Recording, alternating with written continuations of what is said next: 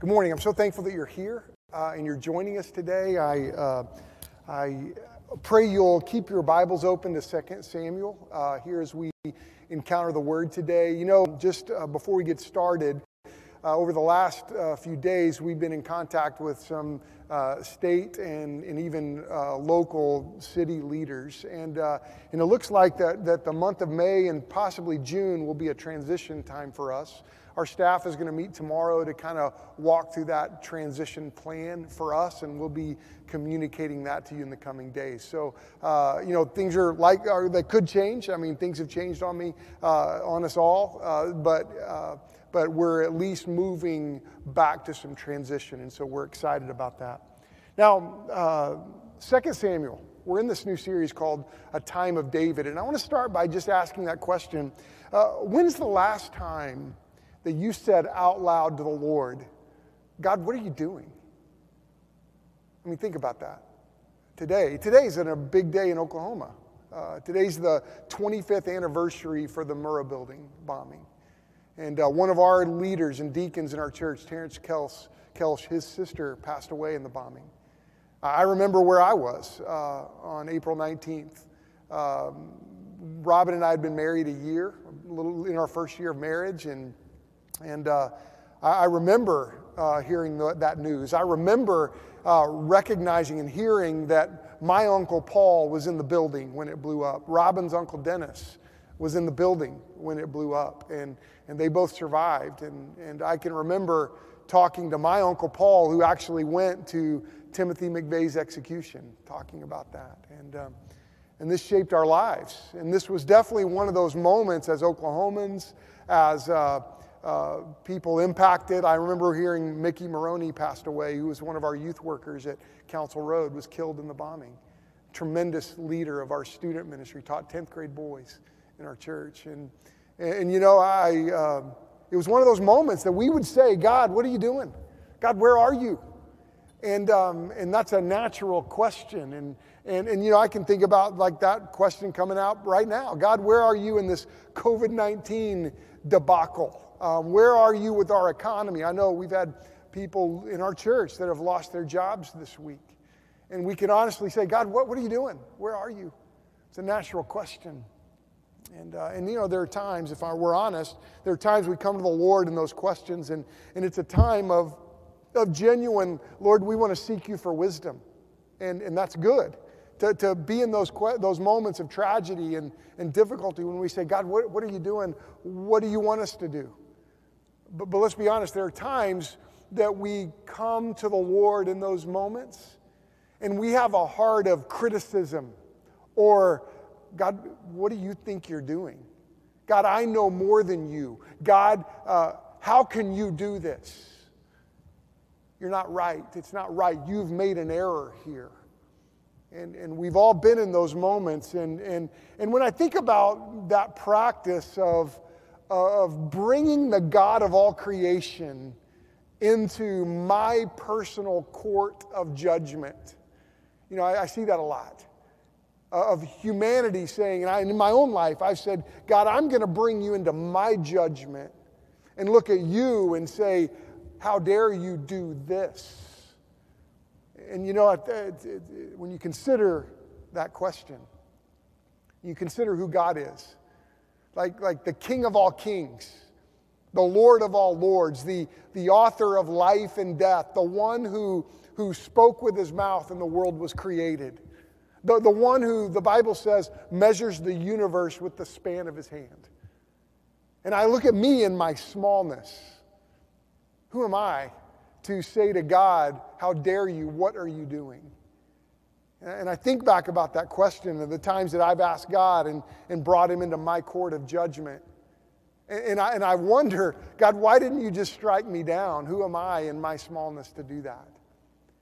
But yet, the longer I've come to know the Lord and walked with the Lord, the longer I've been in His Word, I recognize the grace of God and his mercy is more that we just sang, uh, that Joe just led us in, that, that his mercy is more. And, and thankfully, you know, I'm, I'm moved by the fact that knowing the Lord and, and, and knowing that he's completely right in all the ways that he acts, And, and I'm, I'm, I'm thankful for the grace that He's shown me, even in my arrogance, of putting Him in those, that court of judgment to say, God, what are you doing?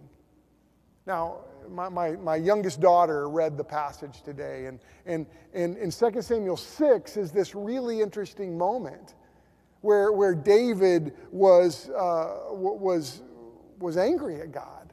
I mean, think about that. I mean, I mean, as you look at the idea of can, can, you really be angry at God? Is it okay to be angry at God? And David has this moment in his life when he's like, God, what are you doing?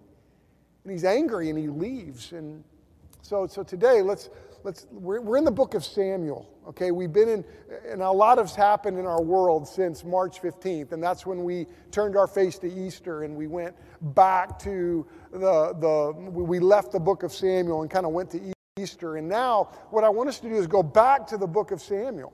Because I think God has something important for us to learn and, and, and incredible messages for us through His Word.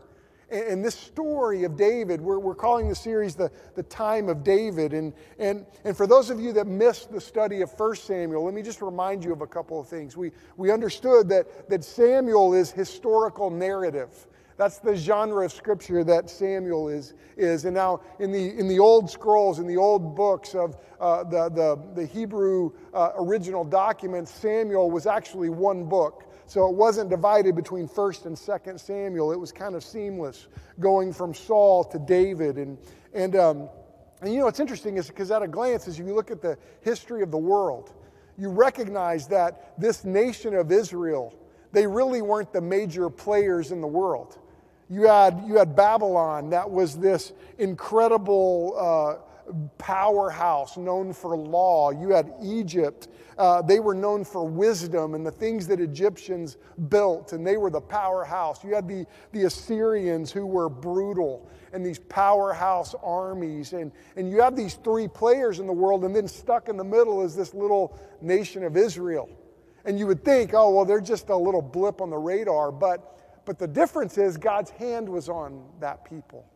And, and, it's interesting as you see how all through history, God's hand has been on the, the, the, people, the Jews, the, the nation of Israel, and the number of times that people have tried to, to wipe them out, and they still are thriving because God's hand is on the people of Israel and has been. And, and, and, and you know, these, these, that's why you've got to be careful not to just let appearances of, well, the Babylonians or the, the Egyptians or the Assyrians, those are the world players. But God's hand is on his people. And this is a beautiful reality. But when you think about the big picture of Samuel, let's, let's understand this. Let's remember a few things. And if you're joining us new and you didn't, you could find those messages online, I invite you to go look through our study of 1 Samuel. But, uh, but you know, when you think about the story, Samuel describes this transition of God's people. And, and they, were, they were transitioning between the, the worship of, the, uh, of, of, of God at the shrine at Shiloh, and then you see the worship of God moving to Jerusalem. It describes this, this rebellious people, honestly. The God, God's people were rebellious. And you, just, you see this, this, this transition from the time of the judges like if you study the book of Judges, Samuel comes after that book of Judges. Samuel's actually the last judge in Israel. And, and you see this transition to the kings as we saw Saul and, and Saul's journey uh, uh, of, well, actually, the people of God wanted a king. And they, in their rebellion, they said, We want our king like all the other nations. And so God granted the request that they, they asked for and gave them Saul, and it was a disaster. And so often we recognize this when we take matters into our own hands, it's usually a disaster. And, and then you see God's people uh, finding David, God bringing David into their lives, and Samuel anoints David as king. And, and, and, and you see this uh, in, in 1 Samuel, you see the, the nation of Israel fail as Eli and his sons, Hophni and Phinehas, and they, they, they lose the Ark of the Covenant in this failure. They, they failed miserably. Saul started out well, but then he failed miserably. Then you see in 2 Samuel, David comes in as the king. And you see him as a man after God's heart.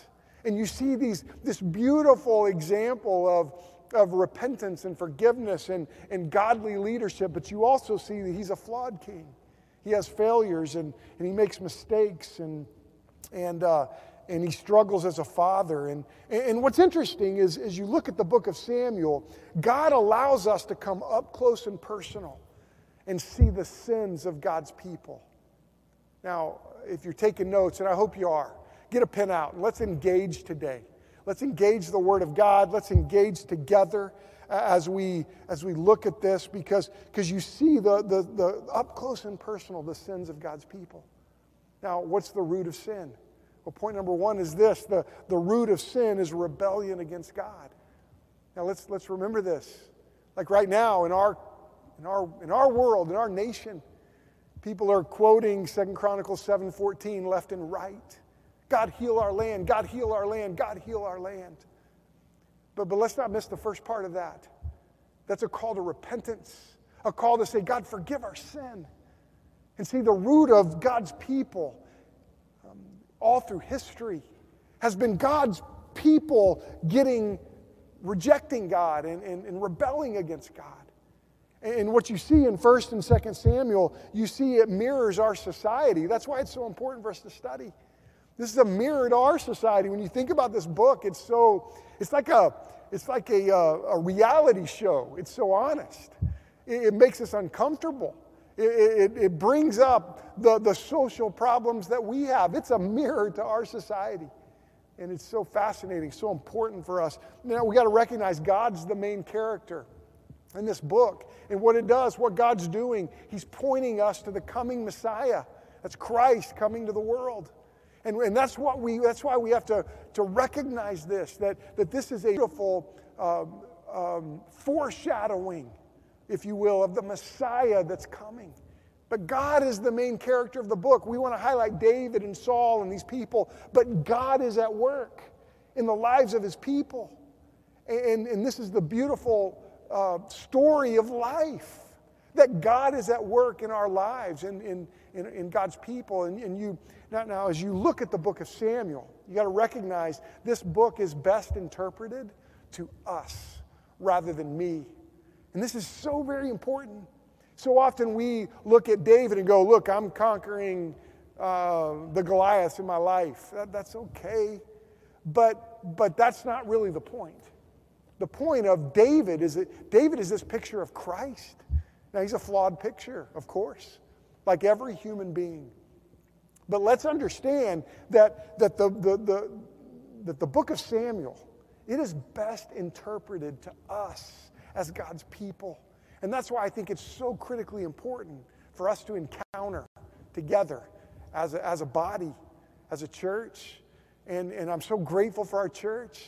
I'm so grateful that God has entrusted us to a work here in Owasso, to a work in Tulsa through, through our Calvary campus through the work of the mission uh, and, and as a help to, our, to our, the rural areas around us. But, but look, let's interpret this to us, not just to a me. And, and that's important. Now, before we get to the, the, the text that Maggie read for us today, let's kind of look at, at, at, at 2 Samuel chapter, chapters 2 through, through 6, through 2 through 5, if you will. So get your Bibles out and let's look at this. Because when you think about uh, March 15th, we ended it at Samuel. Samuel had died. Saul has died. And let's catch up to, the, to, to where we are in this text. Saul is dead. And, and, and you know, you see how, how Saul worked hard for over a decade trying to kill David. Remember when Samuel anointed David as king? And then for, a, for 10 years, David ran from Saul. Let's, let's feel that timeline because we read this so quickly, but we got to recognize 10 years have passed and David's been on, a run, on the run. And, and Samuel uh, has died now, and the prophet is dead. Now, now Saul, the king, has died. And, and right when Saul died, it wasn't like everybody flipped on a switch and said, okay, well, let's follow David. That's not what is described. In, in chapter 2, David is anointed king by the people of Judah. And, and after Saul's death, Ish, Ishbosheth, uh, which was Saul's son, he is anointed king. So now there, there are two kings at, in, in Israel's in the, in the people of God. Two kings. There's David, there's Ishbosheth. And, and this is Saul's son. And, and, and this, this led to some serious conflict. And, and, and, you, and, and this is a, you see this division between Judah and Israel. And what this is, it's a glimpse of, of what's going to happen in the future as, as Israel and as Judah uh, divide after Solomon. And, and, and you see this incredible picture of David as, as this story unfolds. David did his best in this time of conflict to kind of bring these, these people together and build bridges. But as, as chapters three and four unfold, you see that, that it gets bloody. Abner, you can see, comes to, to David's side and, and and, and, and he switches sides from Ishbosheth. And, but, but Joab and, and Abner start this fighting, and, and, and Joab kills Abner. And it was devastating, and this, this adds conflict. And, and, and, but Joab was mad at Abner because, because Abner killed his brother. So he took revenge and, and kind of had this, this sinister plot and, and, and, and called, called Abner in to, hey, I want to talk to you. And then he just stabs him and kills him, humiliates him. And David's grieving, and there's disunity among God's people. And look at chapter 3, verse 1. Turn over to chapter 3, verse 1, because I think this sums it up as you look at what's going on. There was a long war between the house of Saul and the house of David. And David grew stronger and stronger, while the house of Saul became weaker and weaker. And, and it's interesting as this drama unfolds, there, there, there are terrible actions by these characters in this story. There, there, there are terrible actions by David, by Abner, by, by, uh, by Joab, and, and, and there's, there's other guys that are crooked, and Ishbosheth gets killed. And, and it's just this, this gritty, this real, this raw, these horrific details of as God's people try to figure out how to live their lives. It's so important. Now, now let's understand something. This text, these texts, this text, it describes actions of God's people. But, but let, me, let me tell you, let's, let's notice something. This is not prescribing these actions. You know, just because this, you see violence and you see polygamy, you see uh, brutality take place, these are not blueprints for us. I mean, we know what Jesus has said. Jesus fulfilled all the prophecies, and he said to us that, that, that we're not to uh, retaliate. We are to do good to those who come against us. In Matthew, in the Sermon on the Mount, Matthew 5, it says we're to be do good to those who slander us. We're 1 Peter 2, a beautiful picture that, that we're to not retaliate. We're to follow the example of Christ and, and, and, and not, uh, not fight again, not retaliate against somebody that wrongs us. We're also not to have multiple wives. I mean, we see this, and David is, is this flawed example. He's getting Michal back and breaks her husband's heart. You see this unfolding in chapters two through five. And, and, and polygamy is not something we're to do. I mean, this is not only a, a, a breaking the, the, the plan of God, it's also super expensive to have multiple wives. I would just, I mean, I love, let's just have one. That's good. So, so let's, but we see this unfolding. It's not prescribing for us to do these things, but it's so honest in its description that you see the flaws. Now, now look at chapter 5, verse 12. This is interesting. And I think this kind of, uh, as, as this unfolds, as the drama unfolds in 2 through 5, and David knew that the Lord had established him as king over Israel and that he had exalted his kingdom for the sake of his people Israel. Now, God had established David, and now comes his reign, his time. Because Judah now and, and Israel are back together, and, and this, the, this healing takes place, and David is doing his best to, to bring uh, reconciliation after the death of, of Abner and, and, and after Joab's error. And now, chapter 6 starts. And, and we've got to feel this. This is this, this, um, this moment that everybody is recognizing God, you are bringing us together, you are blessing us. And it's almost like, the, like what we will feel when we get to come back together as normal. Oh, Lord, you've brought us through. Um, and chapter 6 takes place. And this is so important. This is this moment that, that David looks at God and says, God, what are you doing? And this is one of those moments that causes us to confront this. Look at chapter 6, verse 1. And David gathered all the chosen men of Israel, 30,000. Imagine the scene 30,000 people gather. And what are they doing? They're, they're, they're going to, to, to, get, to, to, to get the Ark of the Covenant. They're, they're going to grab it and say, hey, let's, let's bring the ark to Israel. So David gathers this 30,000 people for this incredible worship service. They were so grateful. God had moved, God had brought them together. And what do they say? They're to bring the ark of God to Jerusalem. Now, you remember the ark of God, don't you, right? You remember the ark of the covenant? It's that wooden box that, that uh, had gold on the inside. It was overlaid with gold, had the, the mercy seat with those angels looking at one another. And, and that's where the Ten Commandments were. And, and, and you know, it was, uh, it was placed in the innermost part of the tabernacle. And, and it, was, it was called the most holy place. Why? Because the ark, it represented the presence of God. That's very important. And now, now, think back to our study in 1 Samuel. Remember chapter 5. You don't have to turn there, but I just want to remind you of, of, of Hophni and Phinehas. Remember that moment? Hophni and Phinehas, we looked at them. They were wicked priests.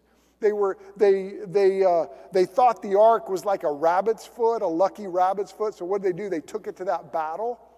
And then in the day they died, that God killed them, God said, I'm going to kill, I'm going to make sure you die. God killed Hophni and Phinehas. And, um, and they died in that battle, and, and the ark was stolen, and people were devastated. Uh, in that moment, when, when, when Eli found that out, he falls in grief and dies. And, and you know, it's interesting, as uh, remember what happened? The Philistines took the ark. And, and they were so excited. That, what they did? They took it in their, in their temple of, of, of Dagon. And, and this honor shame culture that's going on right here, you got to recognize as, as you look at the culture of Israel at this time, it's an honor shame culture.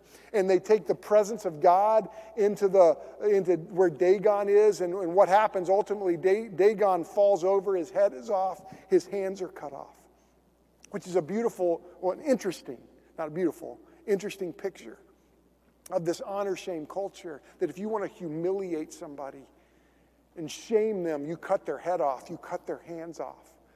And Dagon, this god that the Philistines worshiped, had his head and his hands cut off as this honor shame statement that, that I'm humiliating you. God did that. And then, remember what the Philistines did?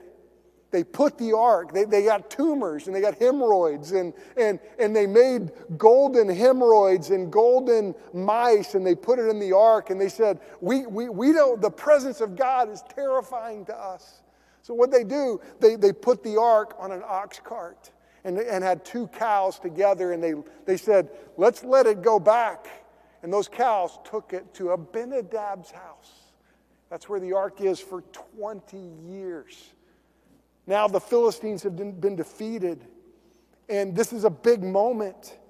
And David, what did he do? He pulled out every instrument. I mean, I picture this is bigger than the Owasso band marching through town. Imagine 30,000 people in Owasso marching up 169, singing praises to the Lord with every instrument we can find. Look at verse 3. And they carried the ark on a new ox cart and brought it out of the house of Abinadab, which was on the hill.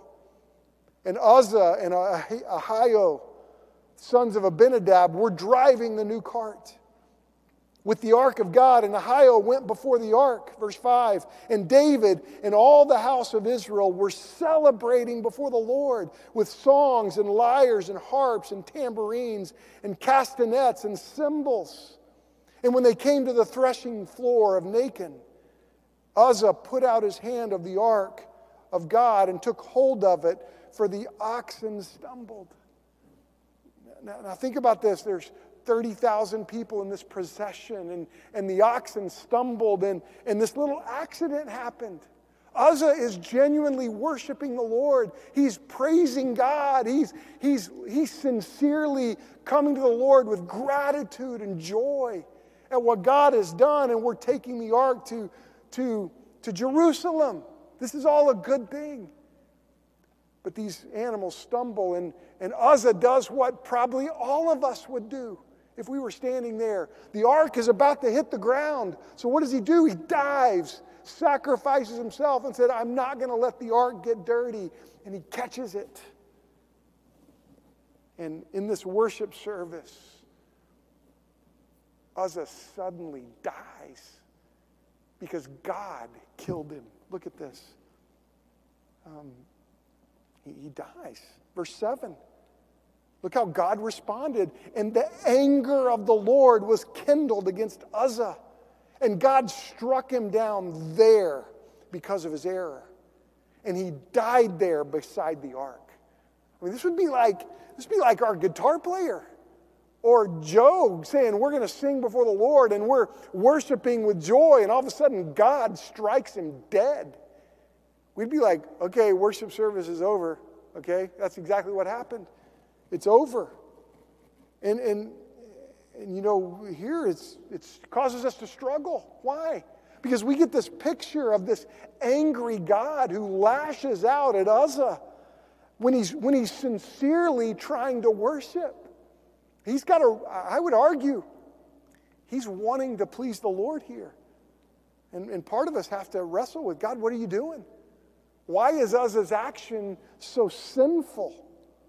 Uh, also, we can relate to David's response here. Look at his response in verse 8. David was angry because the Lord had broken out against Uzzah. And that place is called Perez Uzzah to this day. And David was afraid of the Lord that day. And he said, How can the ark of the Lord come to me? So David was not willing. Look at that. He's not willing to take the ark of the Lord into the city of David. But David took it aside to the house of Obed Edom the Gittite, the, the Gittite, excuse me. Now, let's keep something in mind this morning. Point two, and I, this will be hard to write down. But did you know that all through history, God has been offensive to man? I want you to think about that. All through history, God remains offensive to man. Now, um, it, it's not a little shocking to us to recognize that, that, that we, we're, not the, uh, we're not the first people in the history of the world. Well, excuse me, it may be a little shocking to us to find out that we're not the first people in the world that's looked at God and said, What are we doing? Because think about our society right now. We think, Oh, we're so advanced. I mean, look at what we've, um, we've made. We, we look back at old, at primitive people like in the time of David and go, you know what? They were primitive. They, they didn't know what we know, so they just believed in God. But we are smart. We have, we've, we're in the information age, right? We have vaccines that we can make. We have, we have uh, uh, technology that is driving our culture, culture. Look what we have created. But, but we think ancient man, oh, they, they, were, they were they weren't as smart as us. So that lets us be able to put God in our court of judgment. And, and, and I'll tell you what, we, we all are tempted to think, God, we know more than you.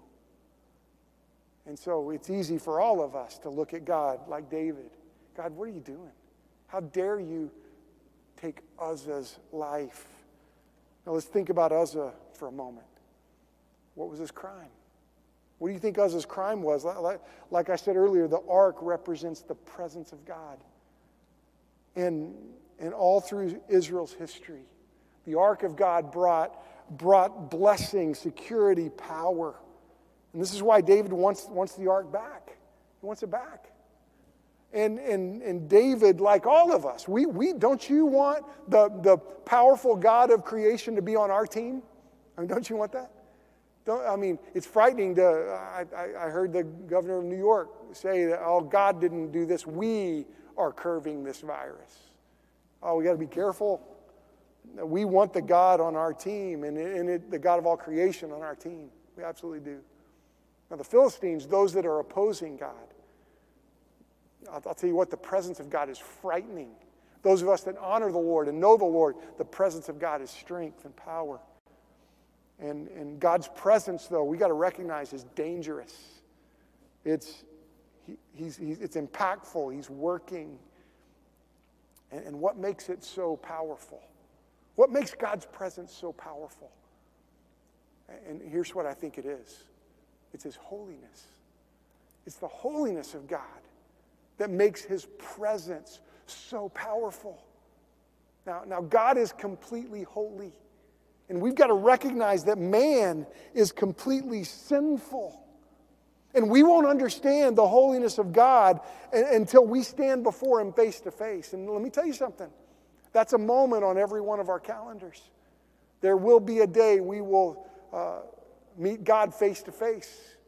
And let me tell you something for every, every man, that's when we will understand things fully. Flip over real quick to Philippians chapter 2, verse 10. I want you to see this verse, Philippians 2:10. It says this. So at the same time, at the, so at the name of Jesus, every knee, should bow in heaven and on earth and, and under the earth, and every tongue confess that Jesus Christ is Lord to the glory of God the Father. Let's remember that God's ways are not random. They're not. And, and God did not lash out at Uzzah here on a whim or just some uh, random act. God lashed out at Uzzah because he was guilty. Now let's wrestle with this truth for a second. The punishment of God always fits the crime. And we got to recognize that. That the punishment of God fits the crime every time.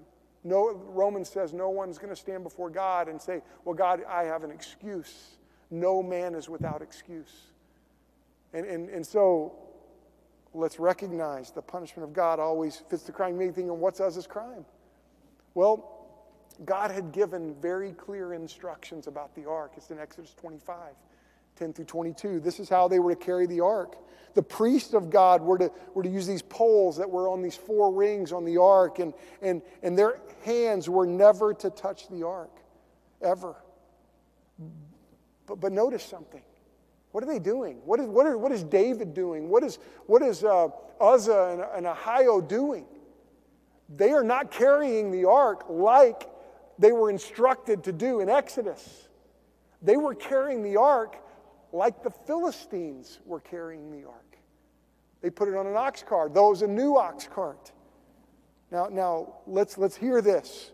This story alone should tell us how God, God feels about the attitude that says, I worship God in my way.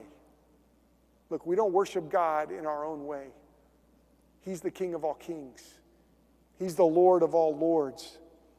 And, and, and so many people in our day think if I'm just sincere in my worship, God will honor that. And this is one of those moments in Scripture that, that warns us that even if we're sincere, to disobey the Word of God is not okay. To, to, to take the presence of God lightly, it's not okay. And so don't miss this truth. Uzzah did not, didn't want the ark to get dirty, right? It's plausible, it makes sense. But, but let me tell you something about dirt and the earth. The earth cries out, the rocks cry out in praise for the Lord. The earth doesn't rebel against God.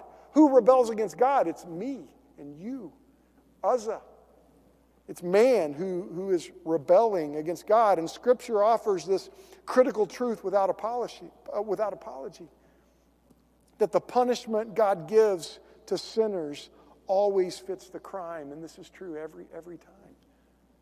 And, and we see in Scripture that God warns us of his justice.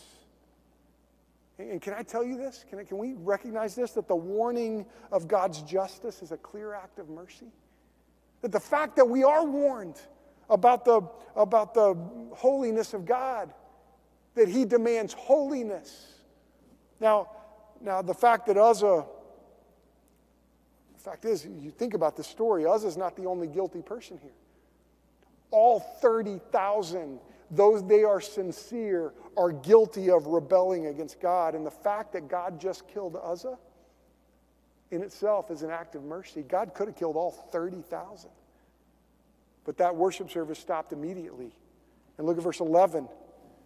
And the ark of the Lord remained in the house of Obed Edom, the Gittite for three months. And the Lord blessed Obed Edom and, and all his household. So, so then what you see here is David repents. David goes back and says, Okay, God, I've been angry at you, but look, I repent and I come to you and ask forgiveness. And, and David brought the ark, verse, um, David went and brought the ark of, of, of, God from the house of Obed Edom to the city of David with rejoicing, verse 13. And when those who bore the ark of the Lord had gone six steps, he sacrificed an ox and a fattened calf. And David danced before the Lord with all his might. And David was wearing a linen ephod. Now, historically, Baptists don't dance. That's changed nowadays, thankfully. Um, but, but most of us historic Baptists, we go, we don't dance. I mean, sin, sin occurs when you get, if you got one foot on the ground, it's not sin. But if you get both feet in the air, then it's sin. I, you know, we make all these rules, right? David danced before the Lord. And, and what's interesting about this, um, he was wearing a linen ephod, it says. Now, now this, this is significant. The linen ephod is significant. It's it's like underwear. It was, it was, it was, it's not significant because it was undergarments. It's significant because it's what priests wore. And in this moment, David is not doing something sensual or, or stripping in public. He's not doing that. What David is doing, he's giving us a picture of Christ, who is both a priest and a king. And that's important. That's a picture that we need to recognize. Christ was, the, was a prophet, was a priest, was a king. And David is this picture of Jesus, though he's flawed. Verse 15 So David and all the house of Israel brought up the ark of the Lord with shouting and with sound of the horn. And the ark of the Lord came into the city of David. Then you see this interesting conflict with Michal. Michal, the daughter of Saul, looked out the window and saw King David leaping and dancing before the Lord, and she despised him in her heart. And they brought the ark of the Lord and set it in its place in the tent of David. He had pitched for it, and David offered burnt offer, offerings and peace offerings before the Lord. Now, how do we understand Michal's response here? you think about Michael, uh, she's angry at David for a lot of reasons but she despises him because of him wearing an eph- a linen ephod and he was dancing before the Lord.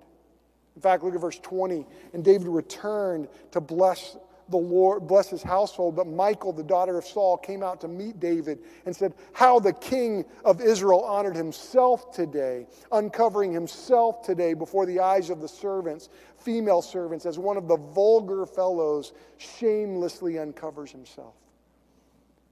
Now, how, how do we understand this? Because David, what does he do? He rebukes Michal. He rebukes her and he says, Look, Michal, I danced before the Lord today. I didn't dance for I didn't dance for men. I danced before the Lord. Michal, what is she doing? She is, she is following the example of her father. What did her father do? Saul was notorious for saying, I care more about my reputation than I care about God's reputation. Saul was setting up tributes to himself. And here is, here is Michal following suit. She's worried about what, she, what people think of her. It's my husband out there dancing. And what is David saying? David's saying, I'm going to be a king with a little k and I'm going to dance before the Lord because I submit to Him and I worship Him. And I am not ashamed to let the world know, even all of my people, that I am under the authority of God Himself, the King of all kings. You see, David discovered as he went back home angry, God kept pursuing him. God kept pursuing his heart, saying, David, I love you. David, you've got to honor my word. David, repent. And like David did time and time again, he is the, he is the greatest human example in Scripture of repentance. We get Psalm 51 from David's repentance.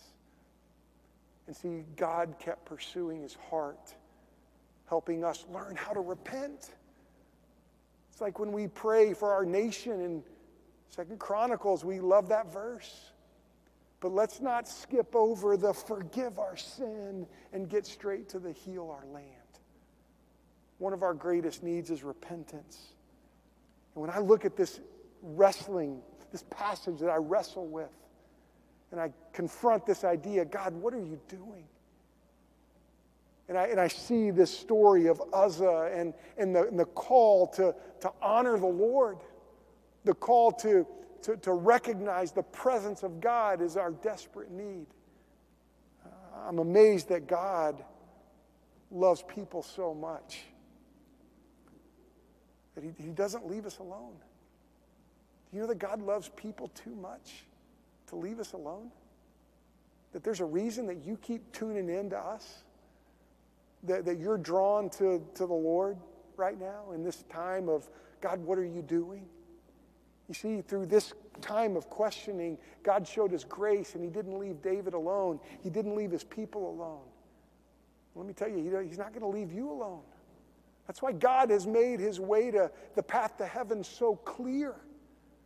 And when I think about how God has given us the gift of his word, this is a gift that he's given his people. And, and he told them in Exodus 25, This is how you're to carry the ark. My word is a gift. Turn to it. And I, I believe Uzzah's in heaven. And I believe if you talk to Uzzah, he'll say, when we talk to Uzzah, he's going to say, I'm so glad God took my life that day because I want God's people to recognize the importance of his word. Don't miss the gift of his word. Maybe today God's, God's stirring your heart, offering you the gift of repentance. Do you know that God gives the gift of repentance? That God moves us to repent. And if there's a stirring in your heart right now, mm, it's not because, hey, I may be this persuasive leader. I'm not. I'm, a, I'm just a guy. But I'm a pastor called to stand in front of you as his ambassador, to, to, to say to you, there's a gift of repentance. And if God's stirring your heart right now, if you come to him, he won't turn you away. And we have people online right now that'll help you understand how to receive that gift of repentance. And I don't want you to miss this truth that God gives, God grants the gift of his presence. That even though I'm not physically with you in the same room physically right now, we're in the same moment right now. And God is moving right now. And, and the Bible says where two or more are gathered, He's there. And I believe that includes this moment with you and me, wherever you are. And, and, and, and when I look at this beautiful, fearful, scary moment of the presence of God, I think, how can I go into his presence? How, who am I? Who am I to go into the presence of God? Uh, you know, I, I'm broken. But can I tell you this incredible news? I want you to flip over to Isaiah chapter 53, and I want you to see this. I want you to see it in the Word. I want you to turn over to it because I want you to know this isn't what I've said to you. This is what God has said to us. This is not just me to you, it's God to us. Isaiah 53, verse 4. Surely he has borne our griefs and carried our sorrows. Yet we esteemed him stricken, smitten by God, and afflicted. But he was wounded for our transgressions, he was crushed for our iniquities. Upon him was the chastisement. That's chastisement means punishment. The, the, the chastisement that brought us peace, the punishment that brings us peace was on him. And, and with his stripes we are healed. All we like sheep have gone astray. We have turned everyone, everyone to his own way. And the Lord has laid on him the iniquity of us all. You see, I, like so many of you, know what it's like to be rescued. I was lost, but now I'm found. I was blind, but now I see. And that's why I want to come before you today and let you know that Jesus loves you. He sees you. And if you come to him, he won't turn you away.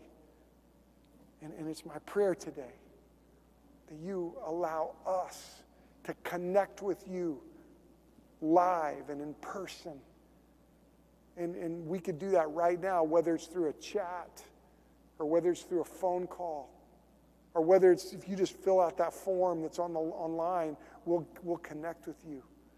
Hey, God's put us in, our, in your life for a reason. God's brought you to us for a reason. Let us help you. Lord Jesus, in this moment, it is my prayer that your Holy Spirit draws us close to you. I pray for that one that right now there is a draw to repentance, that they would, they would reach out. Lord, as we walk through these days, Lord, we need you to heal our land. But we recognize that our greatest need is to repent of our sin. So move us, Lord, to repentance, we pray. In Jesus' name, amen.